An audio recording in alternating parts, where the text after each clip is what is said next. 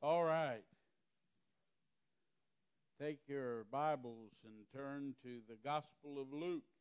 We're going to pause on our study in Genesis for today and next Sunday because of Easter. And we want to look a little bit about what Jesus had to say from the cross. We're in Luke chapter 23. And verse 20, you know, many times throughout history, the last words of a person's life have been recorded that they give insight to the purpose, the theme of that person's life. Some of the ones that are well known is, if you remember the French atheist philosopher Voltaire, he declared the death of Christianity in his lifetime, within a generation, but on his deathbed, right before he died, he said, "I've been a fool. The hell that I never believed in awaits me." Robert Ingersoll, another renowned atheist, he says, "I've lived a wasted life. I'm about to leap into the dark unknown." William Carey, a great missionary, he says, "When I'm gone, speak less of Carey and more of Carey's Savior." Susanna Wesley, the mother of John and Charles Wesley, as she was about to die, she said, "Children, children, I'm about ready to go be with our Lord. Would you please sing a song of praise to God?" And as we look at the crucifixion of our Lord and Savior this morning, I ask the question, what did he have to say to us from the cross, and what was the meaning of what he wanted to say to us? I don't have time to go through all of them, but I want to do the first three statements that he made there on the cross. And the first one is a word of intercession. He says in verse 34, he says, "Then Jesus said, Father, forgive them, for they do not know what they do. Father, forgive them, for they do not know what they do." That was a word of intercession of Jesus. He was praying for those that just crucified him. I want you to notice three things about that word. The first one, obviously, is that it was a prayer. He was praying to his heavenly Father, and it was a prayer of prophecy all the way back in the book of Isaiah.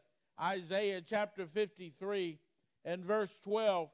It says, "Therefore, I will divide him a portion with the great, and he shall divide the spoil with the strong, because he poured out his soul unto death, and he was numbered with the transgressors, and he bore the sin of many, and made intercession for the transgressors." What Isaiah was talking about, he was prophesying about the Lord Jesus when he would come, and he was telling us that he would be numbered with the transgressors, and that he would pray for those that were bringing about that transgression. Jesus was praying for those who crucified him. And if you think about it, those other two men probably would have never been prayed for, those that were there crucified alongside our Lord and Savior Jesus Christ. There's a good chance that they would have never been prayed for if Jesus hadn't prayed for them. And if you look at Luke 23 and verse 34, Jesus said, "Father, forgive them, for they know not what they do." Now that "know not what they do" is the same term is used there. If you go over to the book of Acts, we're not going to turn to it this morning, but there after Pentecost, and they were all the people were gathered together there at the temple. And you'll remember that Peter stood up and preached. And one of the things that he preached about was that these Jewish people who had crucified the Lord Jesus Christ. And it struck me as I was thinking about that. He said that I know that through ignorance you crucified the Son of God. And as I was studying this week, I realized that he built his prayer. He built his sermon. Peter built his sermon, if I can get this out straight this morning. Peter built his sermon there at Pentecost on the prayer of Jesus while he hung on the cross. When he prayed for those that had crucified him, Peter says, I know that through ignorance you crucified the Son of God. When I realized that that's what happened, I just broke down and just praised God, because Peter preached that same prayer that Jesus prayed on the cross of Calvary, and 3,000 people were saved that day. And it wasn't so much because Peter was a great preacher, but that Jesus was a great prayer. Jesus prayed for those that crucified, and it came to fruition there at Pentecost when Peter preached that sermon and 3,000 people were saved. And I say that to say this morning, guess what? The Bible teaches that Jesus ascended into heaven and is seated at the right hand of the Father, making intercession for the saints. In other words, Jesus is at the right hand of the Father praying for you today. And he's praying for me. He's praying for you. And so many times when we consider the difficult times that we have to go through, and sometimes we seem all alone, and we forget to realize that our Lord and Savior, Jesus Christ, is at the right hand of the Father praying for you. One of the things that I always want to remember when I'm going through difficult times, I'm not going through those times alone, amen? That Jesus is at the right hand of, and listen, the prayers of a righteous man availeth much, and there's really none righteous, no, not one, except one, Jesus Christ. He was the sinless Son of God, and he's making intercessory prayer for you and for me even today. It was a word of prayer. It was a word of prophecy, and it was a word of pardon. I want to make sure that you understand that. This was a word of pardon. One of the thieves on the cross called out to him, and he said to him that today you will meet me in paradise. You know, folks, listen, the Bible says that God is going to punish sin. The wages of sin is death. And those two men that were on the cross, they were sinners. They were rebels. They were robbers, thieves, and maybe even murderers. And God never winks at sin. I don't know of any place in the Bible, at least I can't remember any place in the Bible that God ever forgave anyone that that person didn't first repent of their sin. But inherent in the love of God, the Bible teaches that we're to love our enemies. In the Sermon on the Mount, he tells us to love our enemies. He doesn't tell us to forgive our enemies. He tells us to love our enemies, because inherent in loving people is forgiving people. Amen? I mean, there are times I'm so grateful that Deanne loves me, because I do some silly and stupid things sometimes, and it doesn't matter what I do, she still loves me, and because of that, she forgives me. Amen. Caitlin's glad that I love her because sometimes she does silly and stupid things too. But it doesn't matter what she does. I always forgive her because I love her. And you know what? God loves you. The Bible says, for God so loved the world that he gave his only begotten Son, that whosoever believeth in him should not perish, but have everlasting life. Jesus didn't come into the world. Matter of fact, I did. Did I give you John 3:16? John 3:16 through 18? If I did, he'll put it up. Yeah, he's got it up there. Let's just go to that. I hadn't planned on doing this, but I wanted to bring it out. We all know, for God so loved the world that he gave his only begotten Son, that whosoever believeth in him shall not perish, but have everlasting life. But I wanted us to look at verses 17 and 18, because a lot of times that gets overlooked.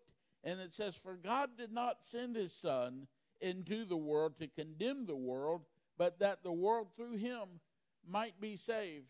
And verse 18, he who believes in him is not condemned, but he who does not believe is condemned already, because he has not believed in the name of the only begotten Son of God. Now, why is that important?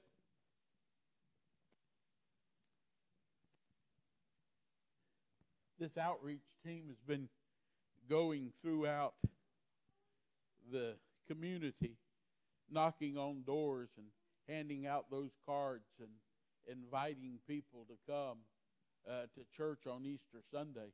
You may have loved ones, you may have family members that you are inviting to come to church on Easter Sunday. You might have neighbors or friends or co-workers that you want to invite to come to church on Easter Sunday. And over again, I don't know about you, but over and over again, I have been told by some, not many.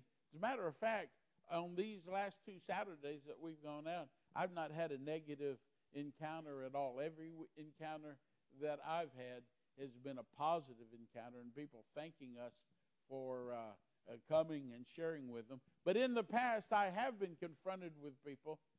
I don't want to go down to that place. All those people think that they're better than everybody else. All they want to do is condemn me.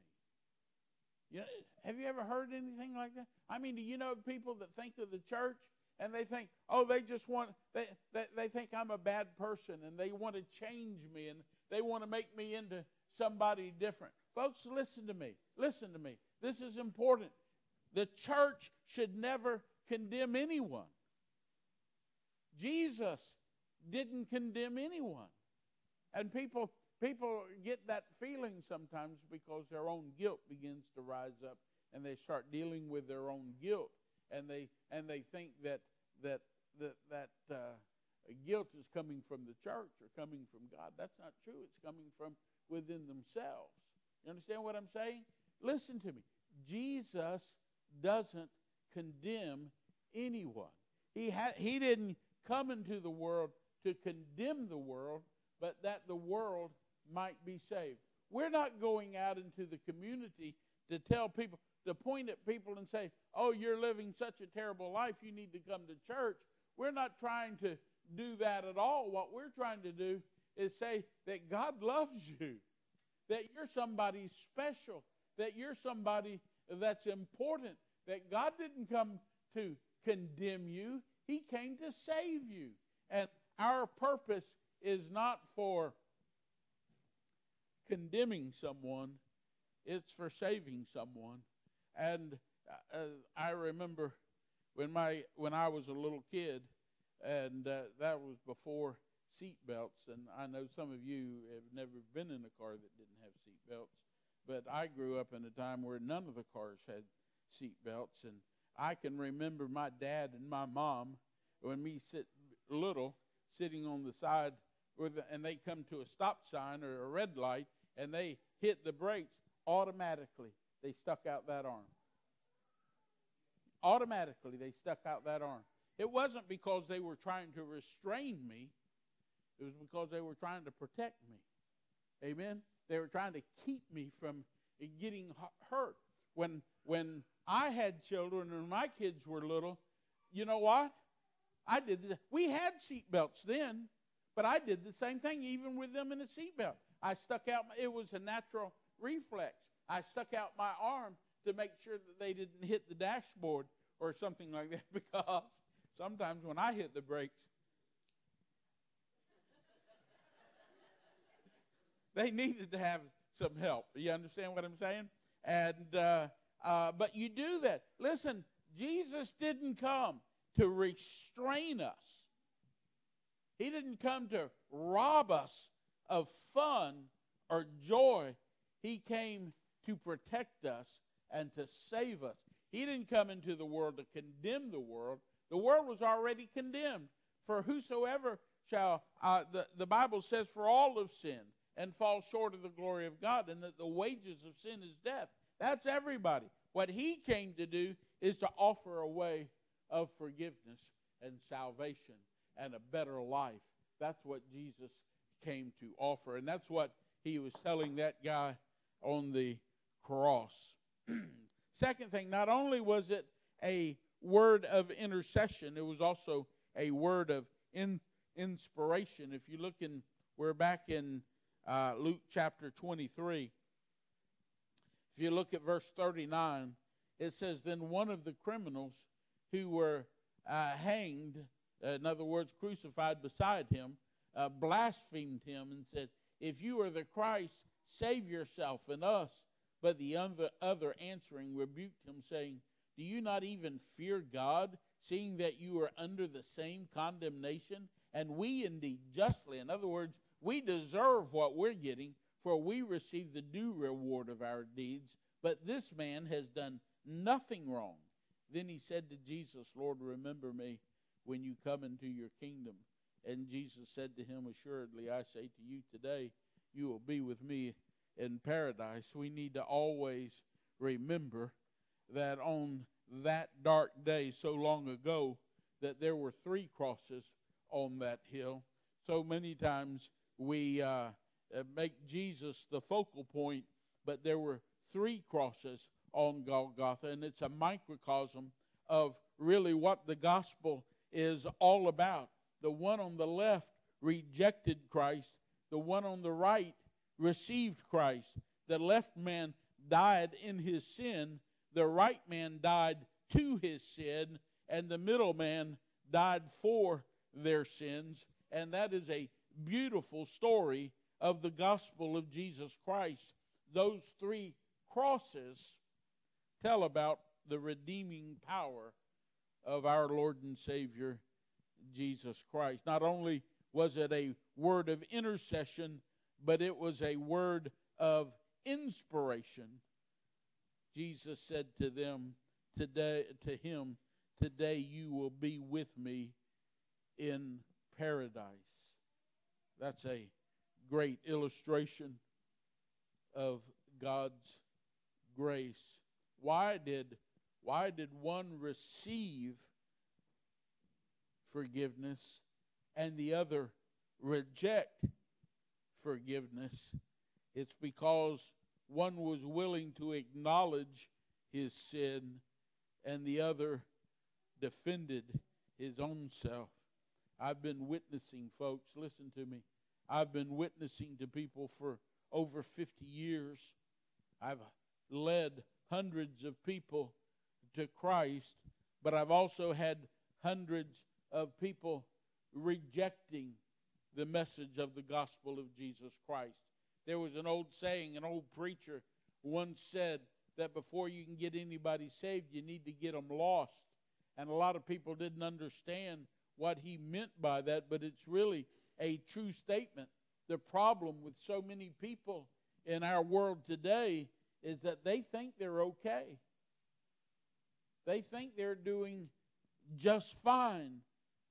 They think that they have no need for salvation. I guarantee you there are people that live in your community that have no understanding at all that they need any kind of sin salvation, because you see the sin that used to slink down back alleys now stretched down Main Street, and you say, what is the reason for that? Why has that happened?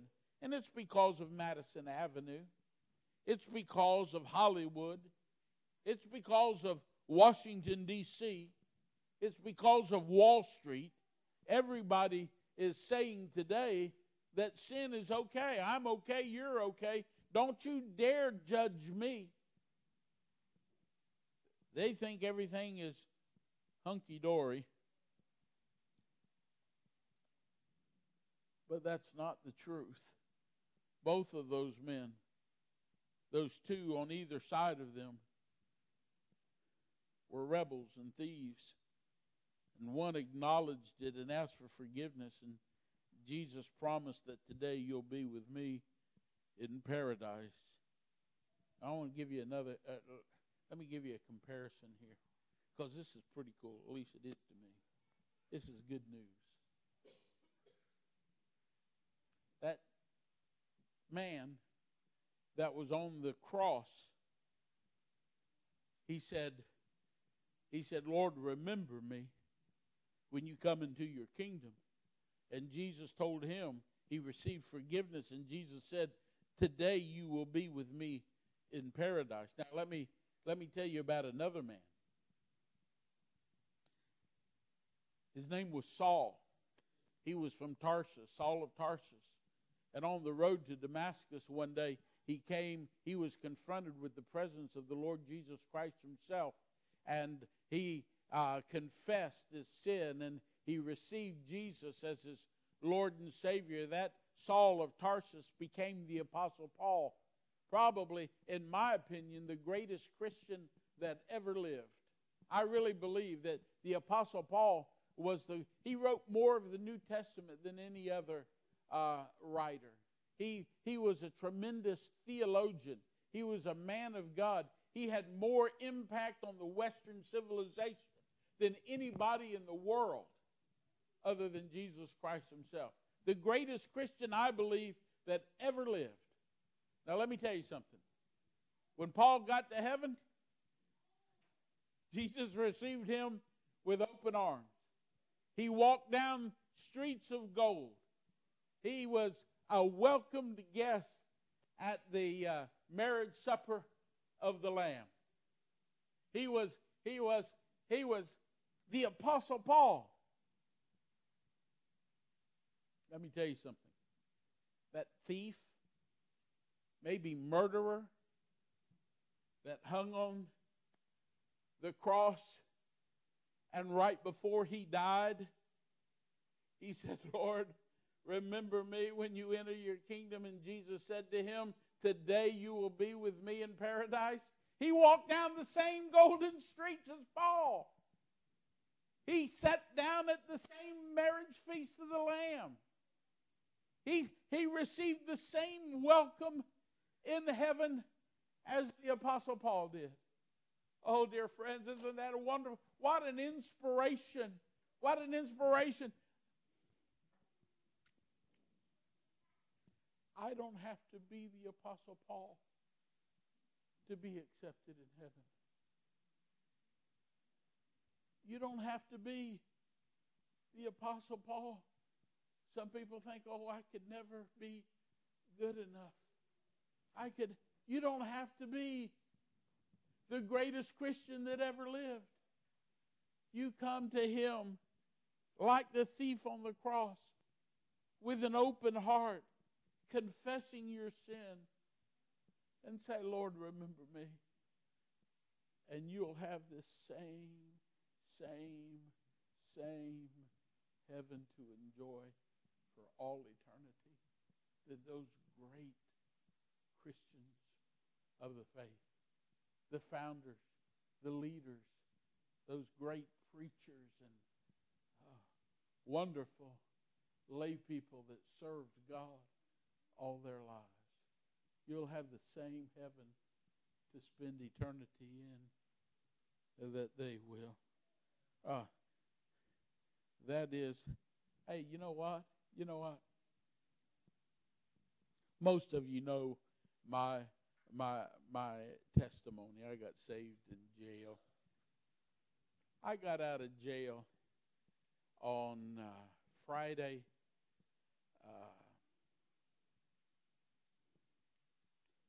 October 1st, 1971.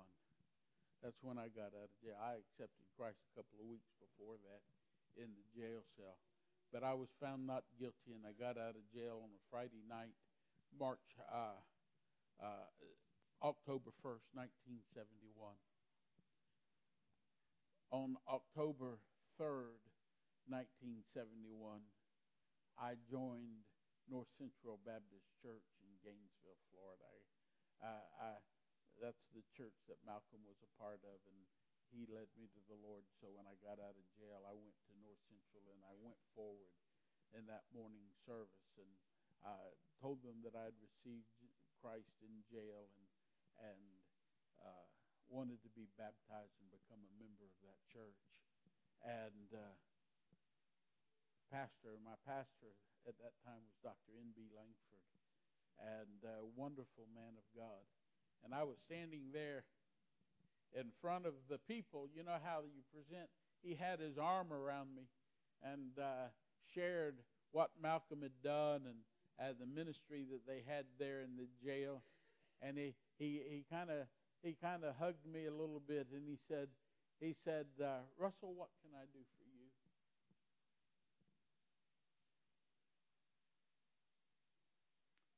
I said, would you help me pray for my daddy? Because, you see, I wanted my dad to come to know Jesus. My mother was there that morning that I went forward, and she went forward, too, accepting Jesus as her Lord and Savior. My dad didn't go, and I asked him, I said, I want you to pray for my dad because, see, folks, we didn't grow up in a Christian home. I didn't have any kind of Christian upbringing. My dad was a great man, but he was the antithesis of a godly man. And I said, I want you to pray with me for my daddy. And I started talking to my father about Jesus, and I shared with him how God had come into my life and forgiven me of my sin. And I kept praying for my dad, and Dr. Langford kept praying for my dad, and Malcolm kept praying for my dad, and Lloyd Jones kept praying for my dad, and Jerry Brandon kept praying for my dad. And then in January of 72, my dad prayed and asked Jesus to come into his life as his Lord and Savior. He was 50 years old. The 16th of that month, he became 51. And on the 22nd day of May of that year, my father had his 7th heart attack, and he died and went to heaven. And you know what? When I die,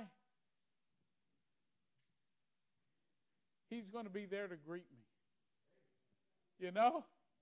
He's going to be there too. He lived a pretty rough life from his early teens to his 50 years. He turned 51, and 4 months later, he died. But you know what? For all these years, I bet he's talked with Paul. I bet he has. And I know that when I get there, he's going to meet me at the gate, and he's going to give me a big hug. And I know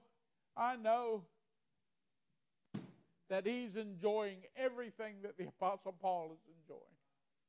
Oh, what a God we serve. We worship. It was a word of intercession. It was a word, at least it was a word of inspiration to me too. And it was a word of interest. For this, you have to turn over to John. I think that Thomas has this. If I can find it. I thought I had it marked, but I didn't. John 19, verses 26 through 27. When Jesus therefore saw his mother and his disciples whom he loved standing, that disciple whom he loved is John, standing by, he said to his mother, "Woman, behold your son." Then he said to his disciple, "Behold your mother." And from that hour, that disciple took her to his own home. He took care of her. He took care of Jesus' mother. You see, this is what I want you to see there. Jesus was in excruciating. He was hanging on the cross. He was in excruciating pain, physical pain, spiritual pain, emotional pain. He was the pain of the physical pain of crucifixion, the emotional pain of having all the sins of all the world upon him, the spiritual pain of knowing that his own Father would have to turn his back and would not spare him the judgment that was to come. During this time of dreadful agony, he cared for his mother. He cared about the Apostle John.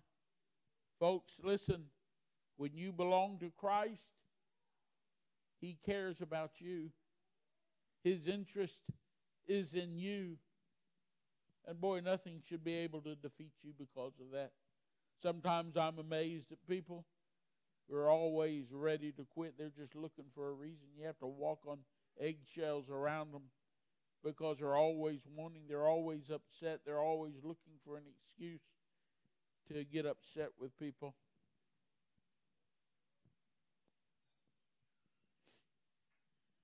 Jesus, when he was in the midst of all of that pain,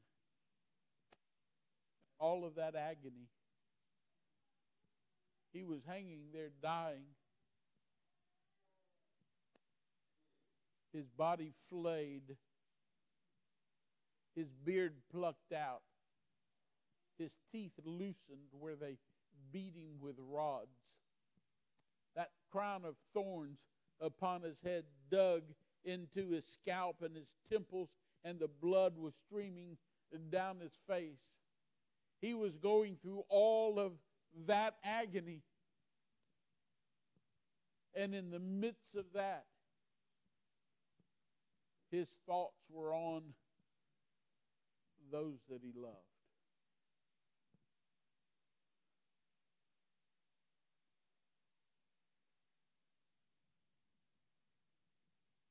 His thoughts are on you, friends.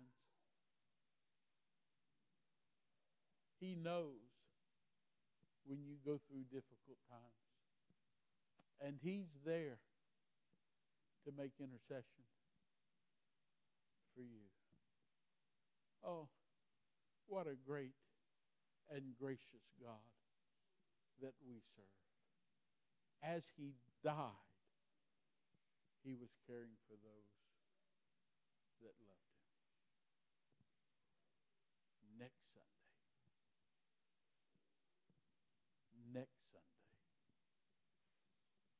we're going to be talking about the resurrection. Amen? We're going to be talking about the resurrection. Let's go to the Lord in prayer. Father God, we thank you. We thank you for all that you do for us. We ask, God, your blessings on us.